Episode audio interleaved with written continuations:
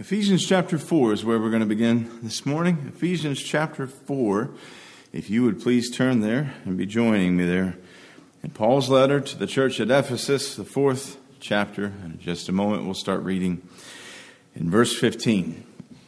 It is good to have everybody here. Uh, we are constantly needing to remove sections of the tape that we've been using to uh, social distance ourselves and help make that easier.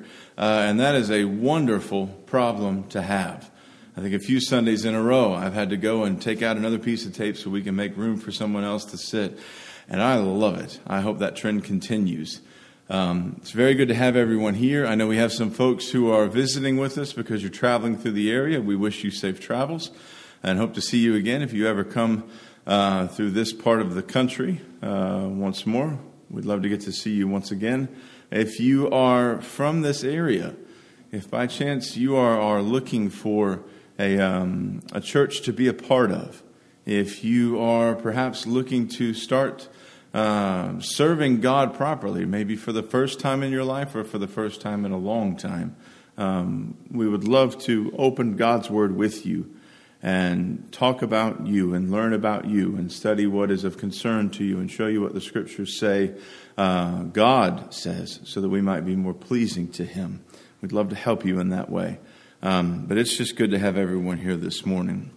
I want to say, uh, on a personal note, um, just again how much I appreciate all of the support over the last couple of weeks since Crystal had her surgery. Uh, she had a, a, couple of, a couple of uh, rougher days about two days ago. Um, but she seems to have, have crested that and is doing much better. Still sore, still very tired, still only able to do so much, um, but doing a lot better. And I am. I told Wendell I am very glad uh, that what he mentioned in class about never returning a dish empty is not a hard and fast rule in this society. Uh, if it ever was, at least anymore, uh, because I would have a lot of cooking to do. So many of you. I think I've got a list of about eight different uh, couples and families who have, have brought us food. Some nights it even overlapped, and that was just fine. And then I know there's a few more of you that have wanted to, and we said, hold off, we're good. We've got more than enough. Um, so thank you so much to everyone. Uh, from Tom and Chris who came over and watched the boys so that I could be at the hospital, to all of you who've brought food. I haven't, I don't think I've cooked anything in like a week and a half. Um, so it's thank you so much for, for all the, the help during this time. Ephesians chapter 4, verse 15 says, Rather, speaking the truth in love, we are to grow up in every way into Him who is the head, into Christ, from whom the whole body, joined and held together, excuse me, by every joint with which it is equipped, when each part is working properly, makes the body grow so that it builds itself up in love. This morning, I want to talk with you about the fundamental character and the virtues that are needed in order for us to effectively work together with each other.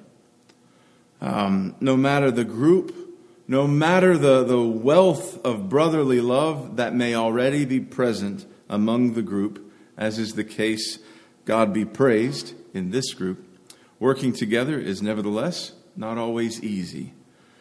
Working with others in any endeavor is not always easy because people are imperfect and each of us has problems and struggles. And when people try to work together, those things are often brought into the spotlight and sometimes exacerbated. But we know that what we are able to do together as the people of God is much greater than what we can do on our own. So we have to learn how to, to work with each other, live with each other, be brethren together, and how to work through the problems that may arise as we work together.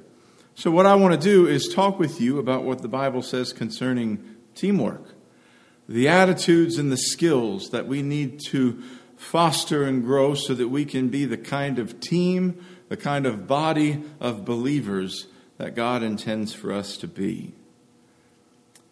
In Ephesians chapter 4, the image there is that of the body. So I want to make the, the first basic point this morning, which is in order for a body to be healthy, each of its parts must be working together.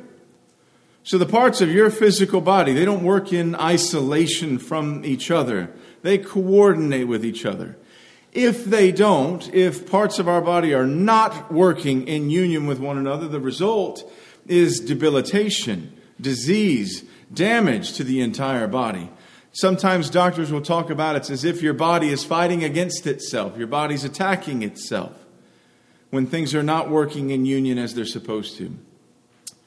Um, if you will turn with me from Ephesians 4 to 1 Corinthians 12, you're going to see Paul use the same metaphor there as the church, as the body of Christ.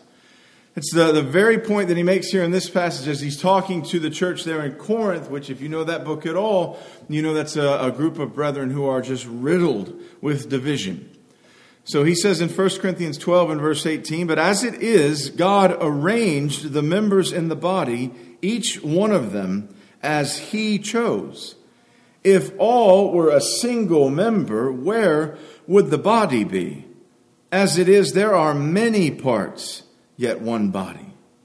I want you to note especially what he says in verse 21.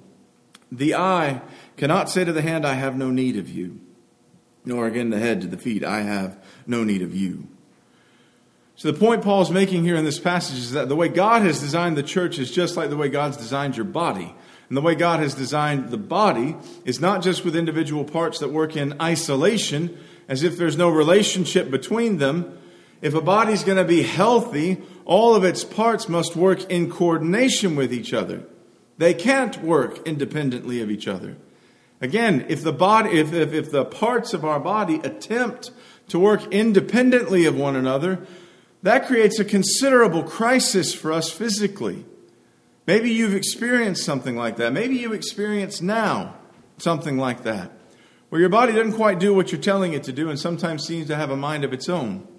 My dad, I think you all remember, uh, recently had something of a stroke. Could have been a whole lot worse, but it wasn't nothing.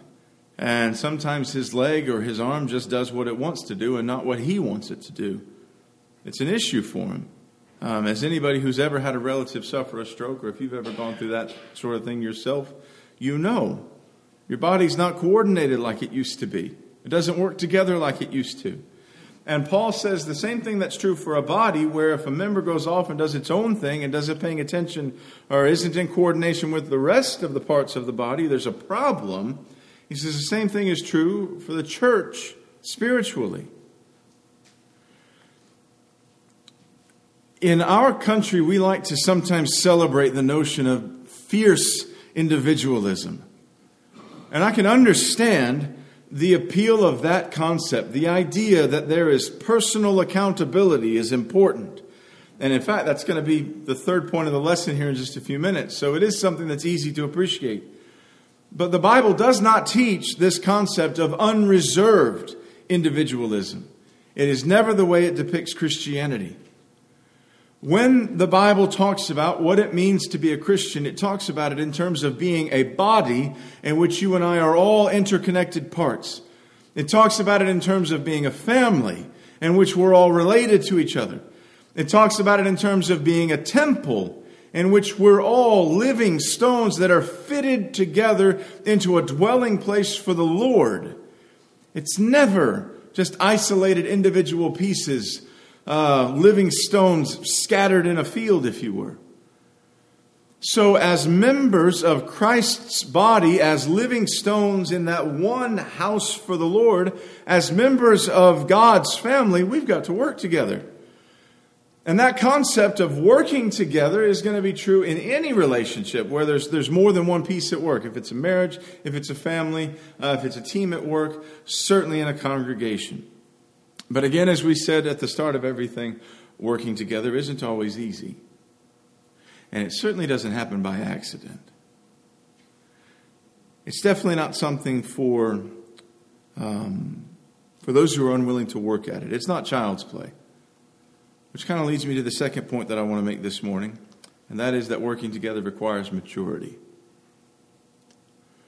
So Gavin's in the fifth grade. Um, so he got to go to school a number of years in, in public school before the pandemic hit, and we've had our boys at home since Crystal's been so high risk. Um, this is Isaiah's first year of school, and online stuff is all he's ever known so far.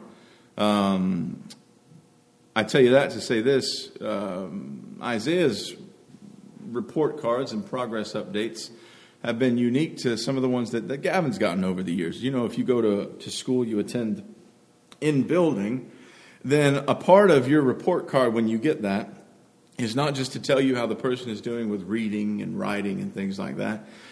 It also tells you how the person conducts themselves, um, how their, their conduct is in class in general. Sometimes it will also talk about how well they interact with others, how well they play with others. Um, as you might expect, because you know his conduct here, Gavin plays pretty well with others, and not to embarrass him, but sometimes too well. The teachers try to move him around so he won't get uh, so so talkative with some of his friends, but then he goes and makes friends with everybody, and it just doesn't work. Um, I think one kid threw a block at him in preschool and got the block returned in a similar fashion, uh, but otherwise, all's pretty well. But we understand that a part of growing up, part of being mature, is learning to play well with others. That's why it's on the report card. If someone doesn't learn to play well with others, then we don't think that they're very mature. Matter of fact, if you see grown ups that are, are squabbling and bickering with each other and can't seem to get along, what's something that we accuse them of? You're acting like children. So we all understand there's a clear connection between one's ability to work with others and maturity. If you're still there in 1 Corinthians, turn back to chapter 3, if you would, because you'll see this is the, the very thing Paul uh, points as, uh, or pinpoints as the issue here in Corinth. He effectively accuses the Corinthians of acting like children. He says in chapter 3 and verse 1 Brethren, I could not address you as spiritual people, but as people of the flesh, as infants in Christ. I fed you with milk and not solid food because you were not ready for it.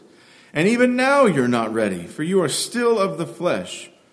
For while there is jealousy and strife among you, are you not of the flesh and behaving only? Uh, different translations will phrase this differently. The, the ESV, as you have on the screen here, says, in only a human way. Uh, the NIV says, in a worldly way. Here's what Paul is getting at. At the end of chapter 2, he was talking about the fact that he had been, as an apostle, given the things of the Spirit, the, the things of God to share with them. But the natural man, the worldly person, does not receive those things. The person who is driven by their, their, their impulses, their earthly desires, the, just the, the, the desires of, of this life and this world, they don't receive God's instructions. They don't receive spiritual things. They don't want them. And the problem, Paul says, is that the Corinthians have reverted back to living that natural, carnal, fleshly, worldly way. They're living like people driven by those impulses as opposed to people who have submitted themselves to what God's Spirit says. And Paul says, as a result of that, it's like you've become infants all over again, babes in Christ. And because of their, their um, condition as, as infants in Jesus, according to verse 3, he says there is jealousy and strife. They're immature. And because they're immature, they don't play well with others. So if you and I, who are blessed to get to be brothers and sisters in Christ, are, are going to work well together with each other, the Bible says that we got to grow up. As long as the Corinthians were um, satisfied to, to be like children, throw tantrums and squabble with each other, then the, the factionalism that was dividing that church was just going to continue. So, what was the solution for them? What's the way out of that sort of situation? If the parts of our body have to work together for the body to have health, and if in order to work together we must be mature, how do we grow up? I believe the way that we grow up to maturity is by taking personal responsibility. In 1 Corinthians 3, Paul talks about the Corinthians as infants in Christ. They have to be fed spiritual milk instead of solid food. I imagine that passage rang a sort of bell, not just from knowing it here in 1 Corinthians 3, but also from where you're probably more familiar with that, that uh, imagery being used in Hebrews 5, where the writer of Hebrews says the same thing. He says, By this time you ought to be teachers, but you need someone to teach you. In other words, by this time you ought to be the ones who are teaching and encouraging and exhorting other people and leading others to Christ and helping those who are young and immature in the faith, those who are genuinely babes in Christ, new Christians, to grow. But you're not fit for that task, he says, because you're still reliant, you're still dependent. You still need someone to come along and, and, and spoon feed you and hold your hand and help teach you and help you through. So it's this issue of, of dependency that he is getting at, and that's even how we speak of childhood, isn't it? We talk about children as dependents. The reason we call them dependents is because they depend on, on us, they depend on others to provide for them. They're not independent. They depend on other people for their food, for their clothing, for a place to live. One of the ways we measure a person progressing from childhood to adulthood, from immaturity to maturity, is the extent to which they can provide those things for themselves.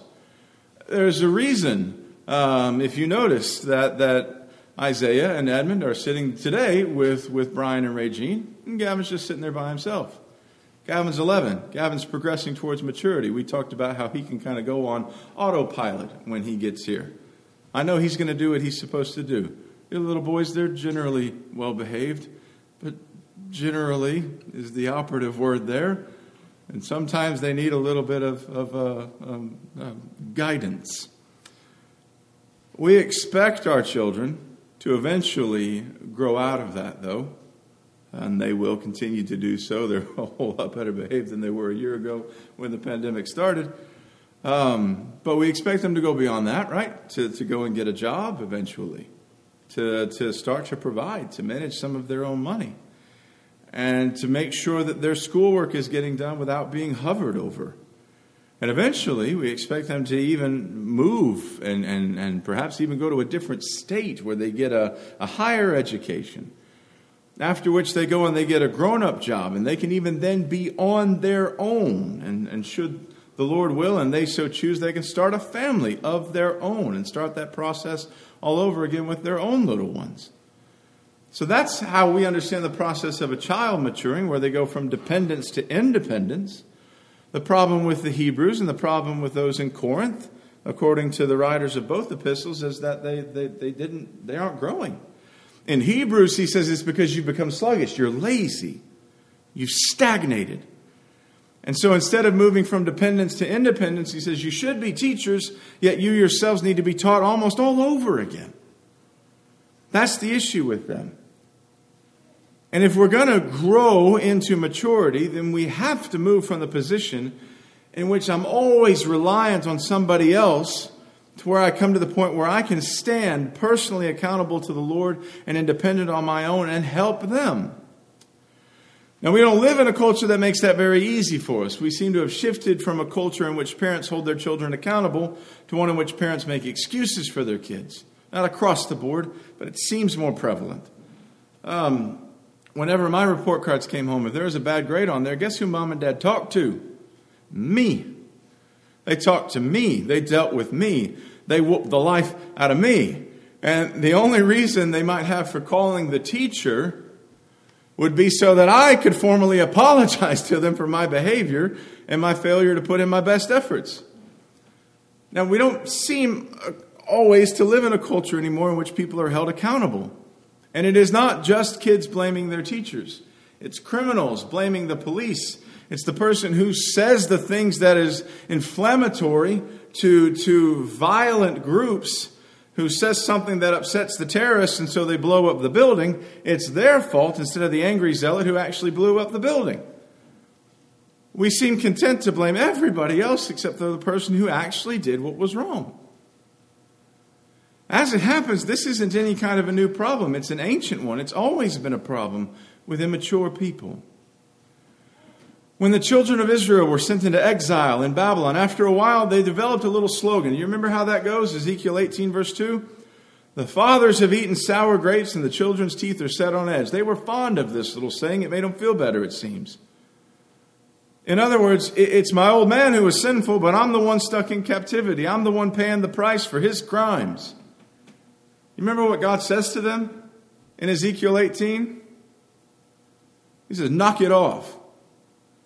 He says, As I live, declares the Lord God, this proverb shall no more be used by you in Israel. That's about as emphatic as God lives, you'll stop saying this. Behold, all souls are mine. I got to tell you, that passage you ever see someone give someone else the look like they're in trouble? And that look is so effective that even though it wasn't aimed at you, you get the shivers? It's that kind of passage. As I live, declares the Lord God, you will no longer say this.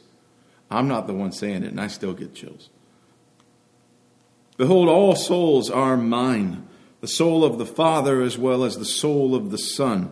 The soul who sins shall die. Goes on to say, The Son shall not suffer for the iniquity of the Father, nor the Father suffer for the iniquity of the Son. What I want you to see is that even in ancient Israel, there was this tendency to try to foist the blame on others instead of taking personal accountability for, for, for my growth. The tragedy in all of this is maturity requires growth, and growth requires change. But if I'm never willing to accept that I need to change in my life, I'm never going to grow. And if I'm never going to grow, I'm never going to mature. And if I'm never going to mature, I'm never going to learn how to work with other people. And I'm never going to be able to enjoy some of the greatest blessings that life can offer through the, the people of God. So it's important to ask the question am, am I sitting back, waiting on others to spiritually cater to me? Am I waiting on them to somehow cause me to grow? Or am I taking personal responsibility for my walk with Christ? Now, none of that is to say that, that new Christians, young Christians, or those who are anywhere along the line as they're trying to grow are not allowed or not supposed to be assisted and brought on and encouraged and lifted up and helped to grow by those who are further along that development process than they are the Bible specifically says that those who are more experienced in the faith have an obligation to guide and mentor and nourish their faith. There's a reason God gives congregations shepherds. What we're talking about here is, is what the writer of Hebrews is talking about. You've got those who've been Christians for years, and yet they've not grown like they should have. He says you've become lazy, you're sluggish, you need to go on to maturity. In Galatians chapter 6 and verse 5, Paul says each will have to bear his own load. Now, in this passage, he's not talking about that kind of unreserved individualism that we mentioned earlier, because just a couple of verses prior, he said that the royal law of Jesus is fulfilled when you and I bear each other's burdens. So there's some things that you and I face in life, sometimes crushing trials that we face in life, and we help each other. Maybe we bring a, a mountain of food to help someone going through whatever they're going through. Or maybe someone's really struggling with some sin that's in their life. Um, if you looked at the bulletin, I mentioned two families that I know that are going through some immense marital difficulties because of infidelity on behalf of, of one member in each of the families and one of them is, is just going ahead and proceeding with divorce. They're, they're not Christians, um, so they've just, and, and of course, if there's infidelity, then they have the right to put their mate away.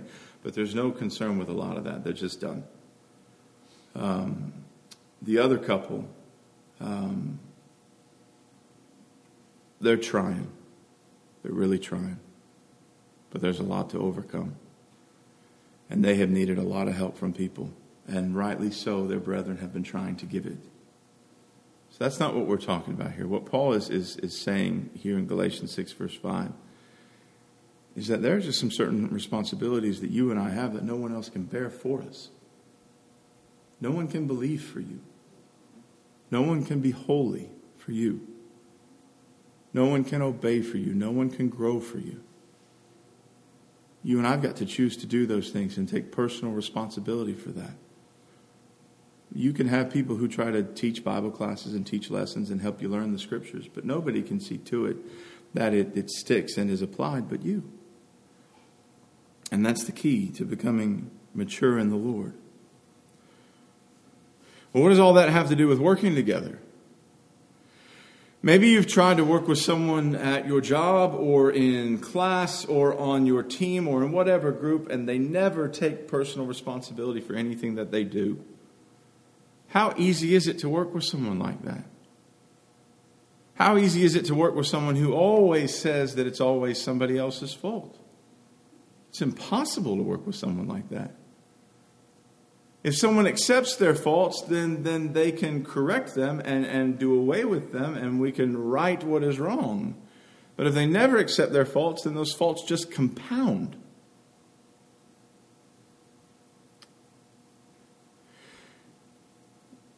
Very quickly, I'll give you the example.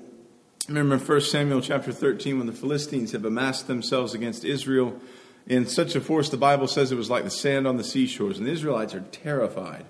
A lot of them are running and actually, literally, hiding in caves, hiding in cisterns, even hiding in tombs. And Saul and the rest of his army are trembling, and they've gathered at Gilgal to await for Samuel to come. So Samuel can offer sacrifice and pray and give the people courage and, and assure victory in God's name. But he seems to be late. So what does King Saul do? He decides that he's going to offer the sacrifice himself, which is, of course, something a king from the tribe of Benjamin has no right to do. And just as soon as he finishes, who shows up? Samuel does. And when he says to Saul, What have you done? Do you remember what Saul says in response? When I saw that the people were scattering from me, and that you did not come within the days appointed, and that the Philistines had mustered at Michmash, I said, Now the Philistines will come down against me at Gilgal, and I've not sought the favor of the Lord. So I forced myself and offered the burnt offering. I love it. I forced myself. Samuel, you don't know how bad I did not want to do this. But the people were bailing out. You were late. Here's the Philistines, and I've got to have the favor of the Lord before I can do this. So I, I didn't have a choice. I had to do it. It's kind of the classic scriptural example of someone who makes it everybody else's fault except for their own. And you remember what Samuel says? Oh, okay. He says, Saul, you've disobeyed the Lord. And you're going to be the first and last king of your line. It's not exactly the last time Saul does it either, you know, when they're supposed to go and kill all the Amalekites and don't leave anything at all. Well, he doesn't. And the people told me to do this. They wanted to do this. We wanted to offer some sacrifices. Saul just never takes personal responsibility. And it's impossible for a nation to be led fitly by a man who won't do that. David, for all of his blunders, was someone who, when he was confronted with his sin, would simply confess, I have sinned against the Lord. And that's the, the, the, the, all the difference. That's the great difference between David and Saul, the willingness to take responsibility. So, maturity means accepting responsibility for my walk with the Lord. It means that I own up to my mistakes and I own up to where I'm not what I ought to be as, as a Christian, as a father, as a husband, as a brother in Christ, etc. And it means I try to grow from the experience, which is something that Saul never did, but David did. And a person with that kind of heart can be someone after God's own heart, and can also be someone who works with other people. But someone who refuses to ever take responsibility, they can't. And that's why this is important. Most importantly, a person with this kind of a heart who will own up, who will be responsible, who will take responsibility, is a person with a heart that God can work with. And that's ultimately what all this is about. So, we're about to sing the invitation song, and I would like you to consider your condition before God. Take accountability of your life before Him, if you will, and see if there is something that you need to change in your life in order to be pleasing to Him, acceptable to Him. Maybe it's not a lot of things, maybe it's everything. And if there's something that we can possibly do to help you, either to to hear your confession that you believe Jesus is the Christ, the Son of God, and to see you baptized into Christ and become a child of God. Or if you need to correct your life as one of His children, that you've not been living the way the Father would have you, then please let us know, even right now, as we stand and sing.